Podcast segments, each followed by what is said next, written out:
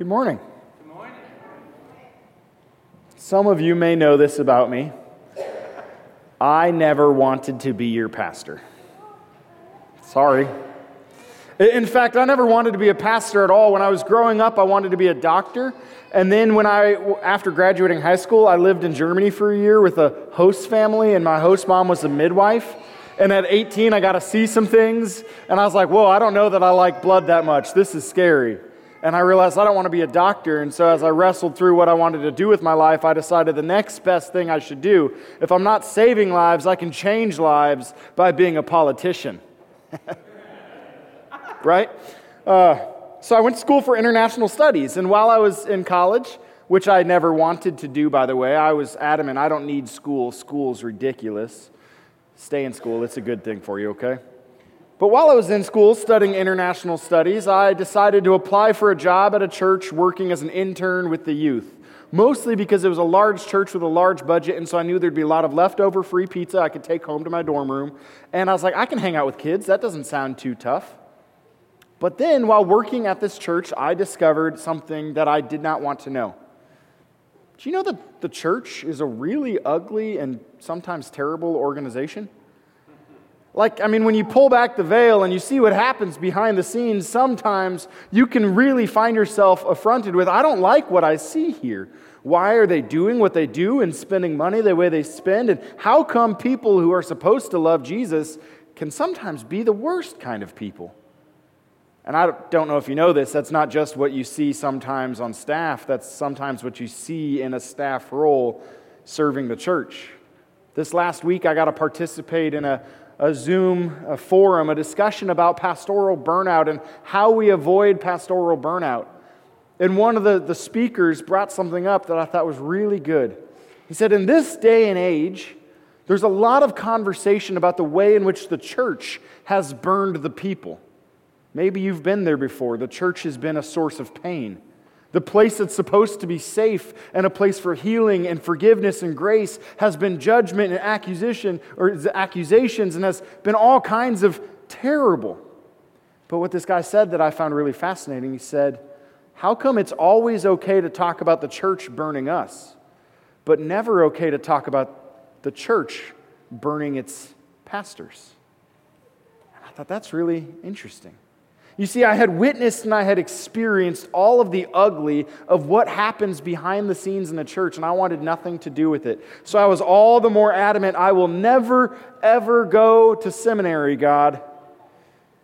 And then, if maybe it happens in your life the same way, if you tell God never, He says, Watch me. And so my senior pastor asked me, Adam, will you go to seminary?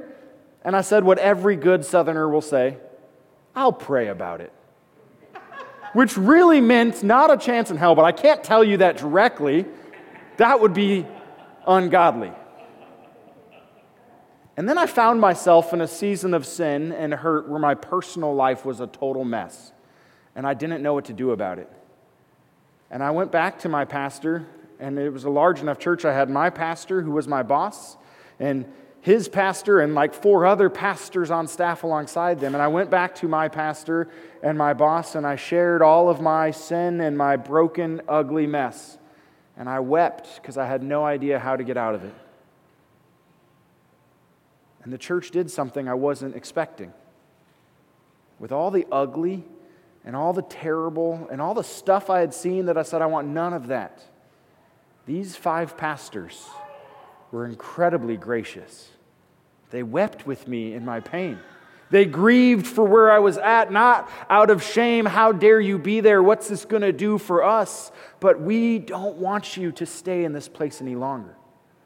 And they offered me a path forward, a long and tedious journey of learning to unlearn all the bad habits and beliefs I had been living in, and to begin to walk in a newness of life that comes from Christ. And it wasn't easy, and at times it was incredibly painful. But that journey of grace was so healing. And I saw that for all the ugly that sometimes happens in the church, for all the ugly that sometimes happens on staff and in an organization, and all the ugly that sometimes happens because a church is just made up of a bunch of sinners like myself, I saw that somewhere in all of that, there's an opportunity for an extraordinary grace and healing and love like I had never known before. So at the end of that journey, I went back to my senior pastor and I said, Knowing all that you know about who I've been and where I've been and what I've struggled with, do you still want me to be a pastor? Believing in my heart for sure, he would say, Nope, you have disqualified yourself. And he said, Absolutely. Are you ready to apply? And so then I told God when I was in seminary, reluctantly, I said, Well, that's fine, God, but I really have a heart for California and the people out there, and I would love to go to California. So I told the seminary, I'll go anywhere in the country, preferably the West Coast north of San Francisco. That's like my ideal spot. And they said, How about Knoxville, Tennessee? okay, God, here goes. See, I didn't set out to be your pastor, but I'm really glad I am. And I'll tell you more about that here in a moment. Today, as we dive into Scripture, we're going to look at this verse we saw in that video a little more and a few surrounding it, specifically about the harvest that is plentiful and our role in this harvest and what it looks like. If you would like to follow along, we will begin in Matthew chapter 9, which, if you're using one of the blue Bibles, it's page 1016. You can find those in the pews in front of you or along the walls upstairs. You're welcome to use your phone or your own Bible as well to follow along. Matthew chapter 9. Now, the same story also happens in Luke chapter 10, and there's some similarities in both, but Matthew chapter 9 is where we're going to focus.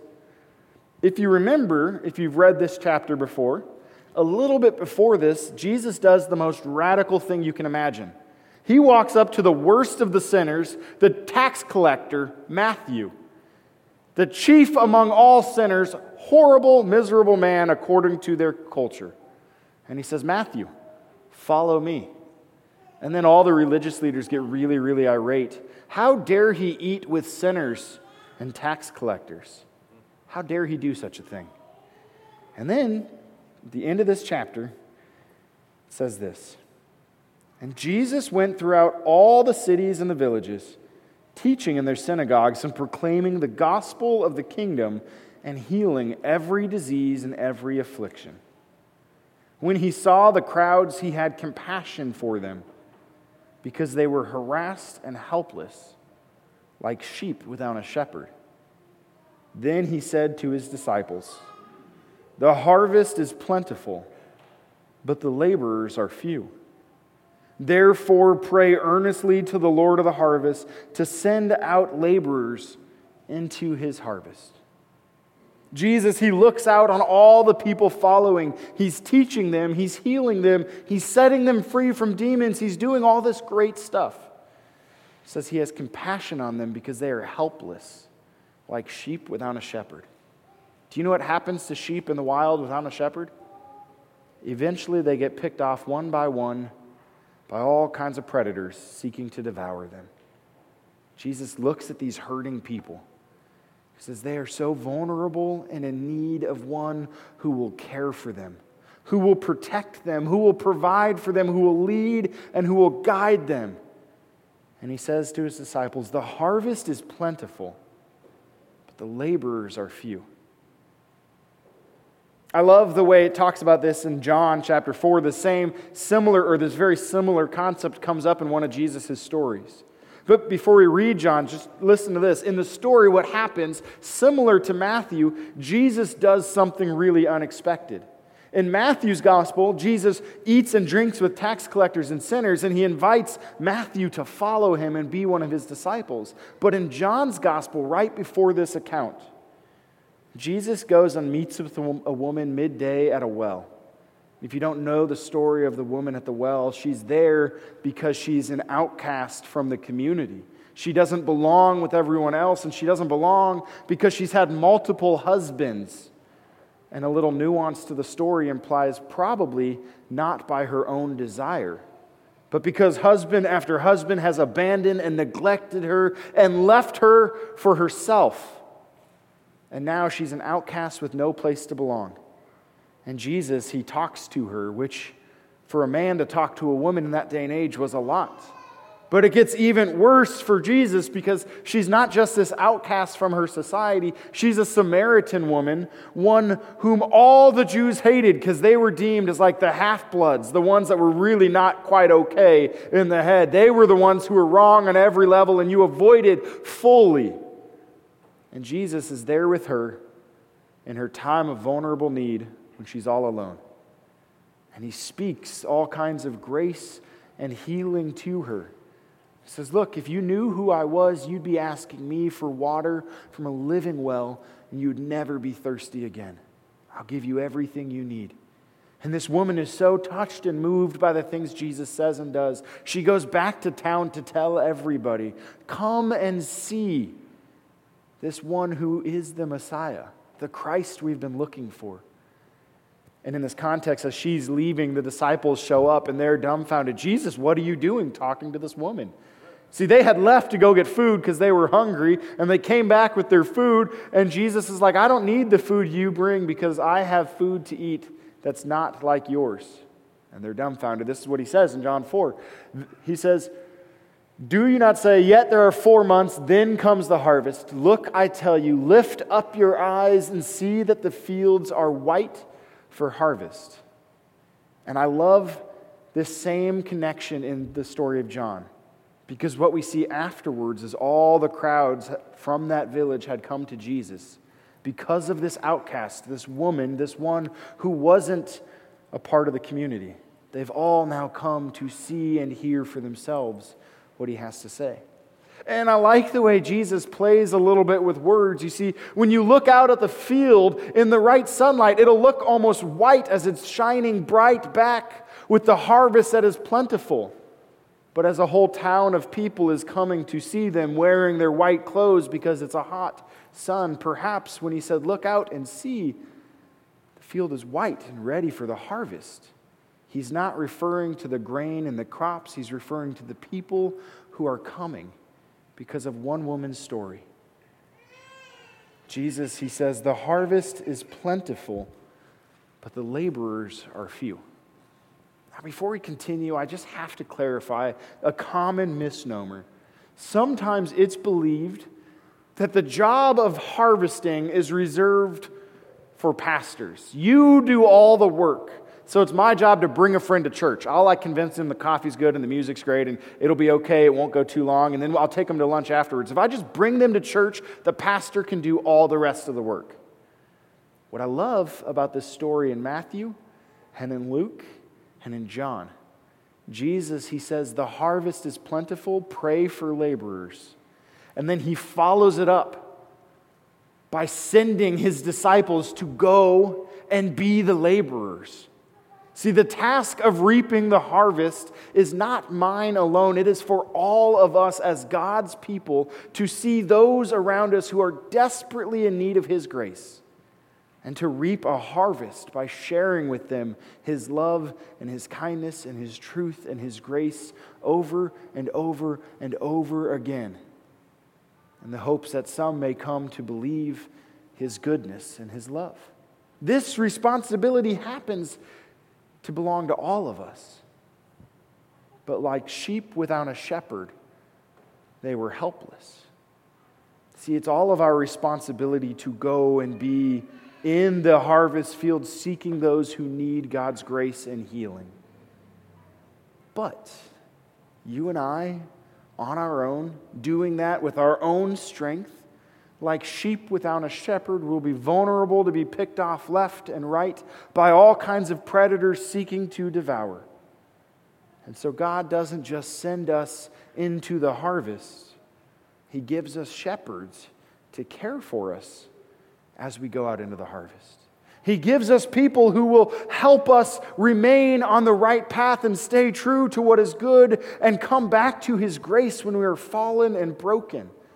Like those five men in Omaha when I was in that lowest place of my own. God gives us shepherds that we can do this work faithfully for all of our days. So, what does it look like for God to give us shepherds? People who will help us in this process. When I first moved here to the South, I often tried to avoid telling people that I was a pastor. Do you know how quickly a conversation changes when you tell somebody you're a pastor? Really quick. It either changes in one of two ways. Either all of the curse words they were dropping and all of the real things they were saying suddenly stop and they're like, I have to be all prim and proper. It's a pastor here.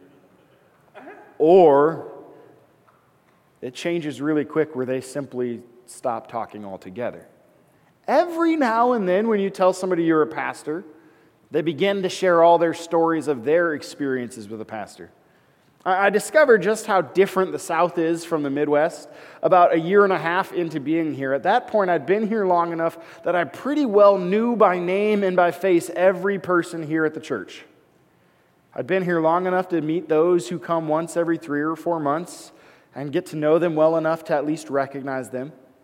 About a year and a half in, I was talking to a stranger and they were sharing all about their life. And then they said, Well, what do you do for a living? I said, Oh, I'm actually a pastor. Really? Where are you a pastor at? I said, Oh, I'm a pastor at the point. And they're like, Oh, that's awesome. I love the point. Yeah, that's my church. That's your church? What do you mean it's your church? Like you had no idea. I've been the pastor here for a year and a half. When were you last at the point? I obviously didn't say that. That often would just come across judgmental, but it was kind of confusing, right? There's this idea like, oh, yeah, that's my church and those are my people and that's my pastor, without actually knowing who we are or what we do. In fact, another strange experience was very similar. We got to talking and and uh, I was like, oh, I'm a pastor. I'm like, that's really cool. I love my church. I go to church all the time. I'm like, really? Where do you go to church? The point. Huh. Okay. See, here in the South, there's this idea of having my pastor as kind of like the one I can claim in case I need it, like life insurance, right? Like, just in case there's an emergency, I got this pastor I can call. In fact, there are plenty of people that I love and I know dearly in this community who want nothing to do with Jesus. But when they're dealing with a family death, they call me and say, Hey, Pastor, I need some help. They want me as a pastor more as a sake of comfort, but not as a source of truth or guidance or shepherding in any way. Other times when I talk to people and tell them as a pastor, like, oh, you're a preacher, okay. And I often go, oh, this is the preacher. You know what? There's a reality that my job includes preaching generally every week, sometimes twice a week, and on a very rare week, maybe three or four times a week. You never know. It's a bonus, right? Preaching is part of what pastors do. But unfortunately, there's a little bit of a difference between a preacher and a pastor. The difference is a preacher is here to tell you something, a pastor is here to show you something. And it doesn't happen mostly on Sunday morning. Most pastoring happens Tuesday afternoon when you're really struggling, or Wednesday morning at breakfast, or Thursday when you find yourself suddenly in the hospital, or Friday when you don't know who to call about a situation you're going through. Most pastoring happens when we're sitting at a bar just having a drink, talking nothing about the church.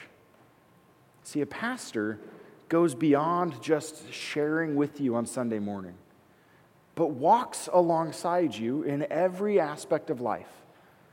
And I have to confess, sometimes I do this really well, and sometimes I don't.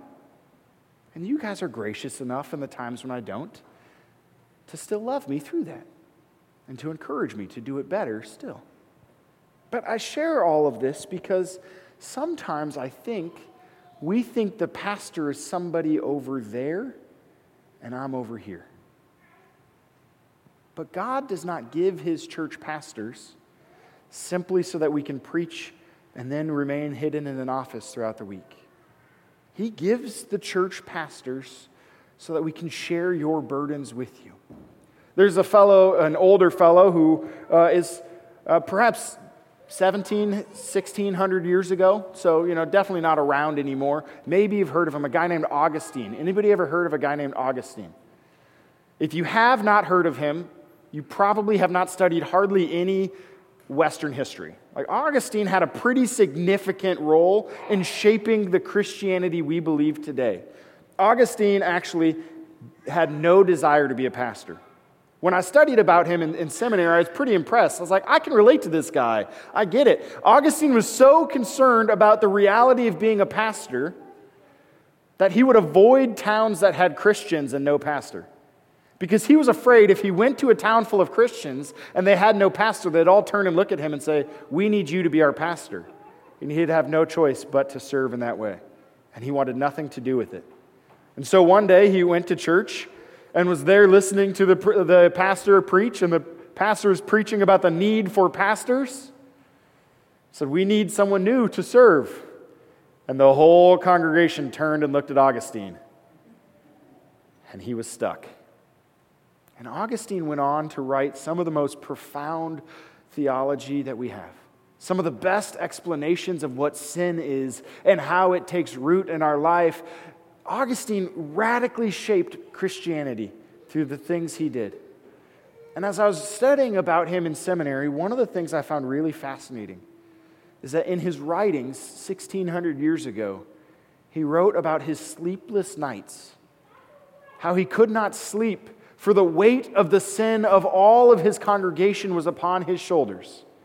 And he, he wrote about the weight that one day he would stand before God and God would hold him accountable not just for his own sin, but for the sins of everybody he led. Was he leading them into God's grace or perpetuating further sin by just ignoring it? This kept him awake at night. Studying this in seminary, becoming a pastor, not yet knowing what it would actually look like to be a pastor, I found this both really comforting and really discouraging. That sounds terrible but at least if that's me, I won't be alone. We're going to jump forward real quick to 1 Peter. 1 Peter chapter 5. Now, Peter specifically, who wrote this letter, let me tell you a little bit about him. If you remember, Peter often opened his mouth and inserted his foot. Time and time again, Peter got it wrong. In fact, when Jesus was crucified three different times, Peter denied Jesus. And right before then, Jesus, Peter says, I will never deny you. And, and not only that, he says, Jesus, I won't let you die. And Jesus rebuked Peter, Satan, get behind me. Wow. Tough life, Peter. But after Jesus rose from the dead, there's a story where Jesus goes to Peter. And three different times he says, Do you love me? And each time Peter says, You know. And each time Jesus responds, Feed my sheep, tend my flock, feed my sheep. And Peter was given this great responsibility to bear the weight of the people of God, to care for them as Christ did for him.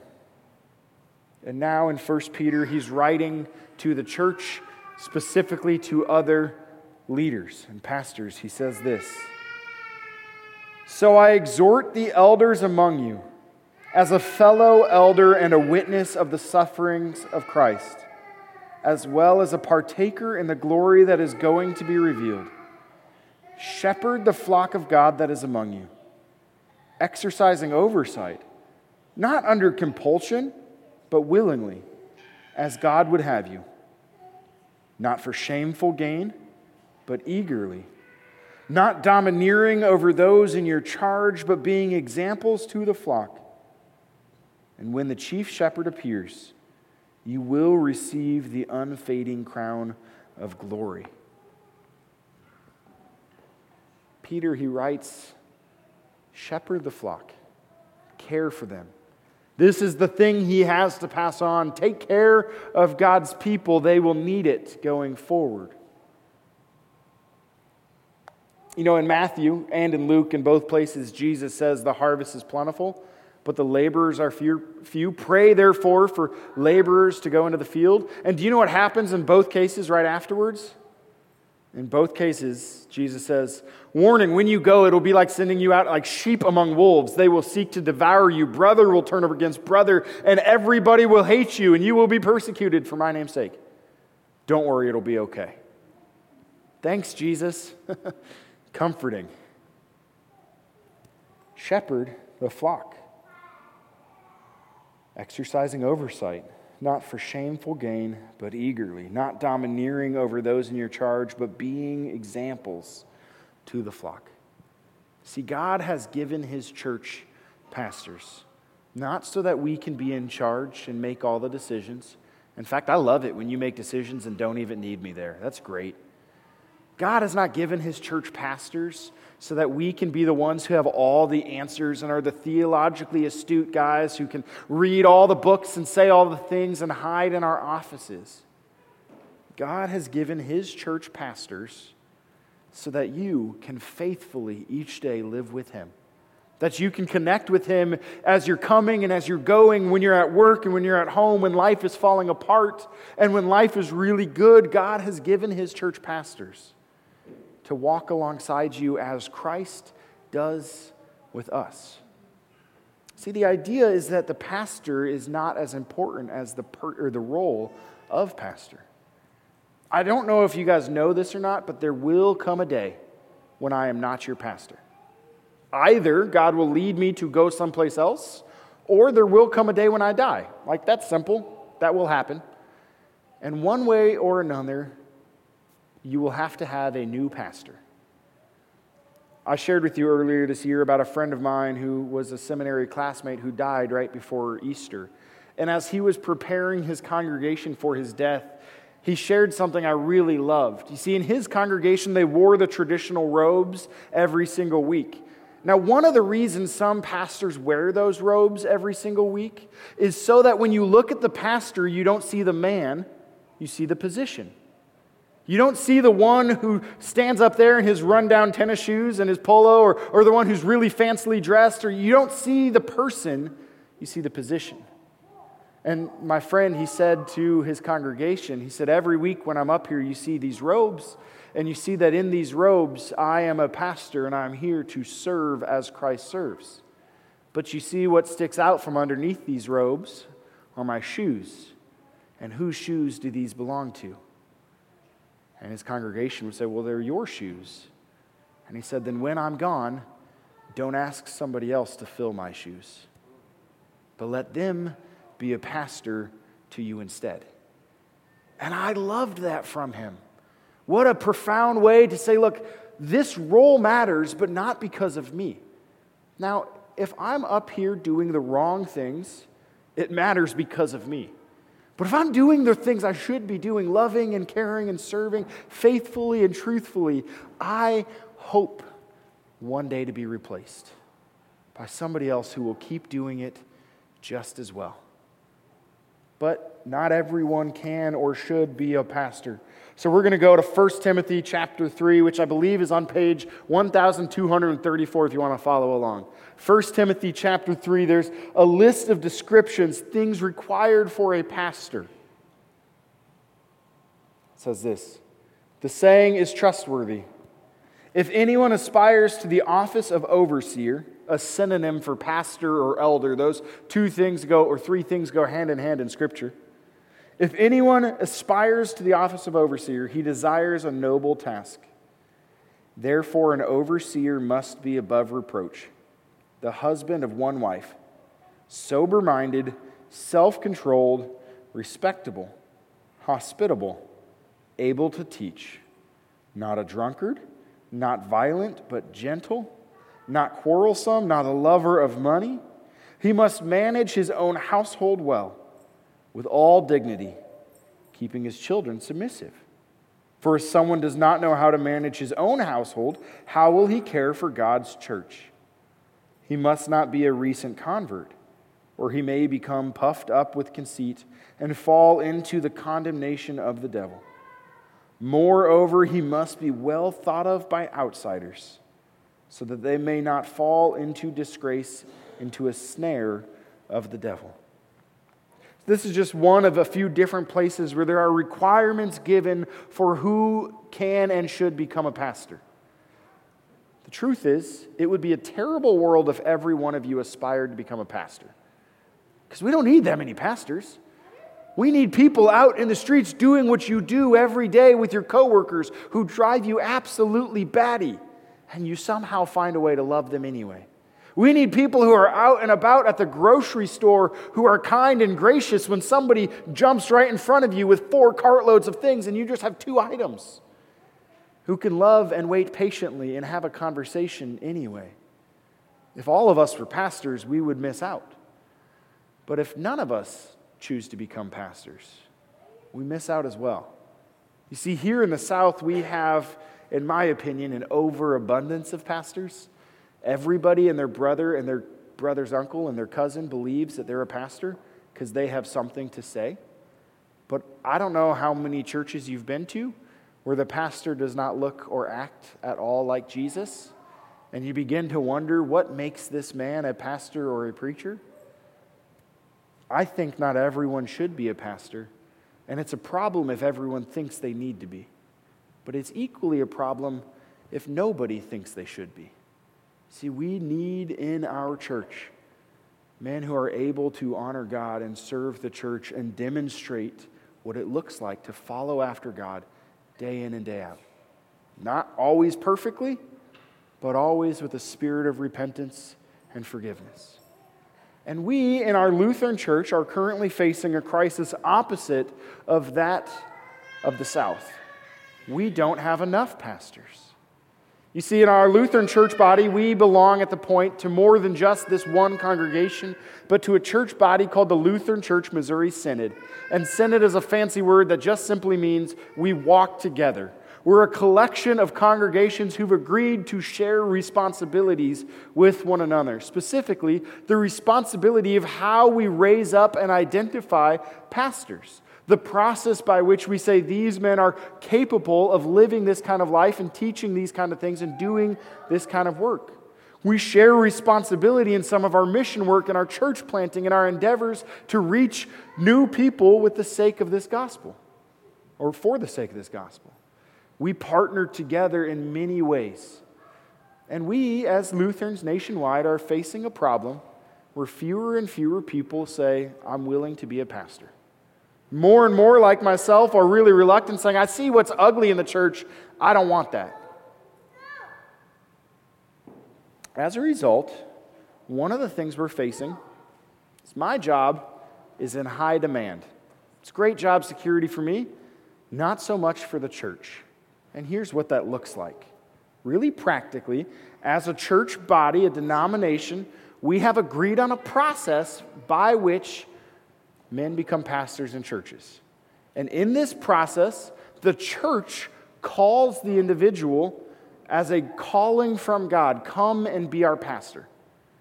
And with the exception of the first call, the rest of them are all the decision of the pastor and his wife to say yes or no to.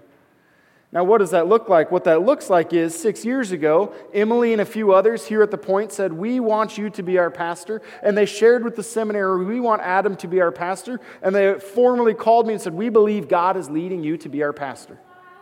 And so I came, and here I am. My wife and I, I can excitingly tell you, just moved a week ago into the house we've been working on for what seems like our whole life. Uh, really, just like 15 months. And because it's just down the street, my commute to work today was awesome. It was great. I couldn't even listen to one full song. It was lovely. I loved it. Something really exciting happened this last month, beyond us moving, that I felt the need to share with you.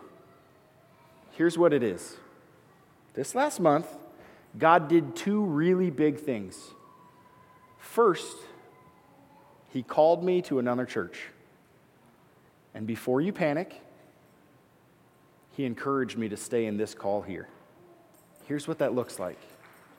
In our process, because there's such a shortage of pastors, there will be more and more increasingly churches without someone to shepherd them, lost and helpless, like Jesus said, people in need of a pastor. And so there will be more and more pressure on those who are pastors. Come and serve this other body of people. And about a month ago, I received, in an unexpected fashion, some paperwork from a church in Ohio saying, We would like for you to come and be our pastor. And so at that time, I held two calls from God one to serve here and one to serve there. And generally, what happens is when that, that time comes, I would share it with you, and you would join me in praying for the course of two or three weeks about should I stay or should I go? How do we faithfully serve the people of God? But I didn't share it at the time because I thought many of you would be totally blinded. You don't know what that process looks like, and you would think that I'm wanting to leave. I promise you, my wife and I have no desire to leave. We love you and love this church and love this city so deeply. And so I shared it with the leadership here and said, How do I proceed? And they said, We'll pray on behalf of the church for you. And here's the really cool thing that happened. While we were really sure this is where I'm supposed to stay, what happened along the, the few weeks afterwards, without any of you knowing, I began to receive all sorts of notes of encouragement. Hey, thank you for the work you're doing. Kind, generous gifts. Hey, here's some meals because you're moving, or here's some help serving to help you get ready for your house. Here's a gift to bless you. Nobody knew this is where we're at, and yet you, as the people of God, further confirmed you are the ones that I am called to continue to serve, and the ones I'm supposed to remain pastoring for who knows how long. Now, I've joked with my leaders that I hope to pastor here long enough that when I die, you bury me right here next to the altar, okay? I don't know the legalities of that in this world. It happened in Europe years ago. They used to do that. I don't know now, but I hope so. That would be awesome. But I share all of this today because you and I have a really important responsibility. We need to take Jesus seriously. The harvest is plentiful. There are people all across Knoxville who are desperate for the love and the grace of Jesus, and we need to share it with them. And there are people all across Ohio and Indiana and Nebraska and this whole country and this whole world desperate for the same. And the harvest is plentiful, but the laborers are few. So, what does that look like? First, if there's any lingering doubt in your mind, I am not leaving, I will be here at the same time, I probably once a week receive a new phone call from a new church saying, Can we interview you to become our pastor? There is a desperate need for pastors to serve the church. So you and I have a very important job to do to pray earnestly for laborers to go into the harvest field, to go out and to become trained and qualified and equipped and ready to serve humbly and graciously. That every church and every place and every people all across this nation would have somebody who can lead them to walk with Jesus all of their days. So I want to ask you in the coming days and weeks to join me in prayer for two things. Will you just thank God that I'm still here? Because I'm certainly thanking Him. And will you also pray that there are more men who step up and say, I will do this task so that eventually these phone calls stop and I can stay here until I die? Will you join me in praying for that? The harvest is plentiful, the laborers are few. So pray earnestly for the laborers of the harvest. Will you pray with me? Heavenly Father, we thank you that you did not leave us forsaken. That you gave us pastors like Peter, like Augustine, like Martin Luther, like so many throughout history, men who have served your church faithfully. God, we pray where the church has been wounded by pastors who have not looked like you, would you bring healing? where pastors have been wounded by congregations that don't look like you. Would you bring healing? God, would we be a congregation that is faithfully seeking out who among us can go and serve? Can be those who answer the call to labor diligently, like shepherds underneath you, to work for the sake of your church.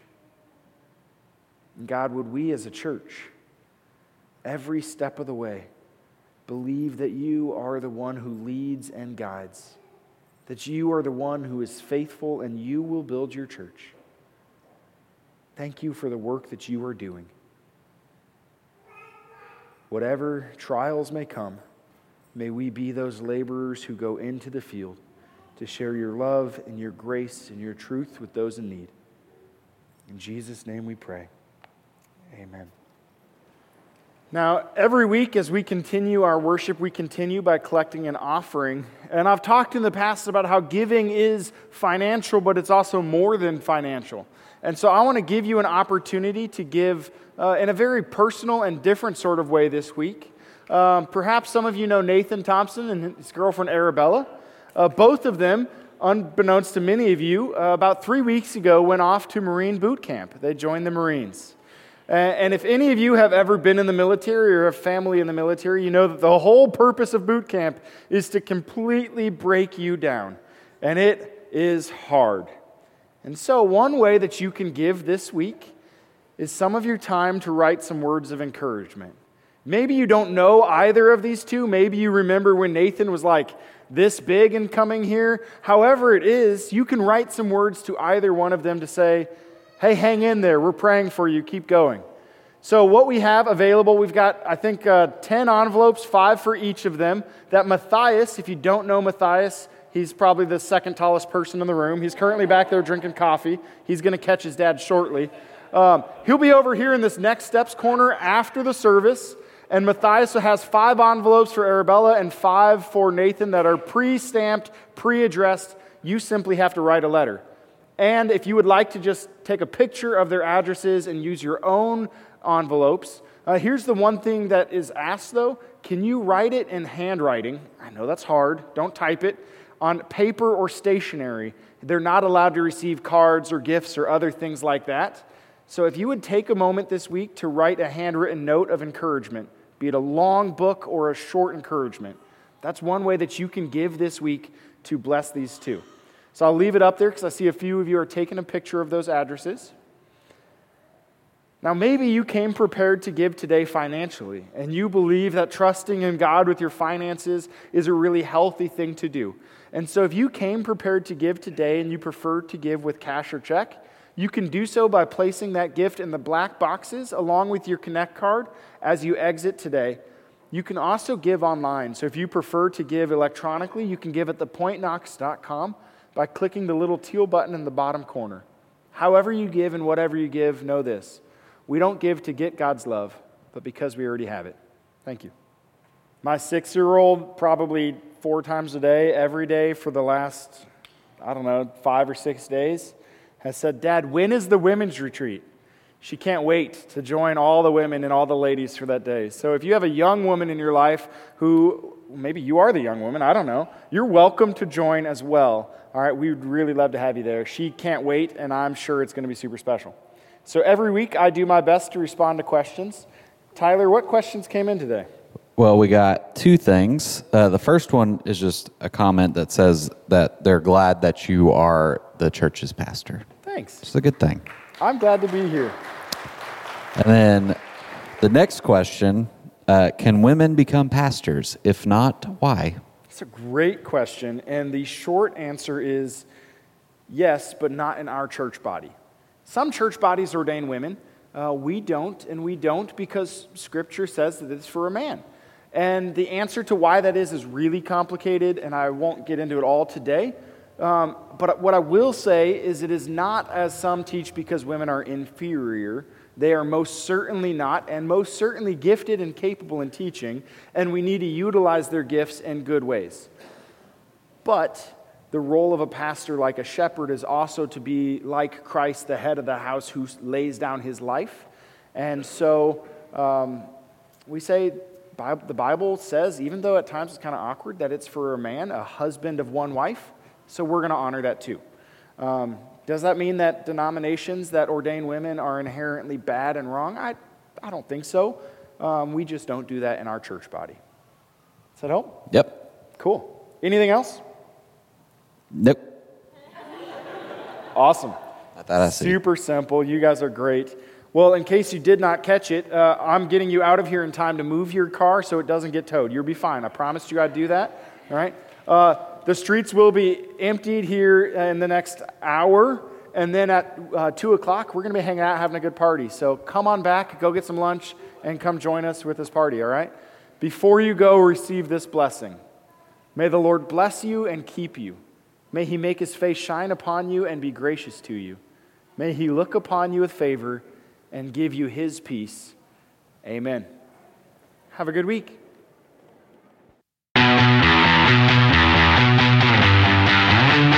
Thank you for listening to one of our Sunday morning messages. If this message has made an impact in your life, please let us know. Simply fill out the Contact Us page on thepointknox.com. And if you'd like to be a part of supporting the Point Ministry, simply go to thepointknox.com forward slash support. Don't hesitate to contact us or join us in person every Sunday morning at 10:30 a.m. We pray this message has an impact in your life or at least makes it easy for you to connect with God where you are.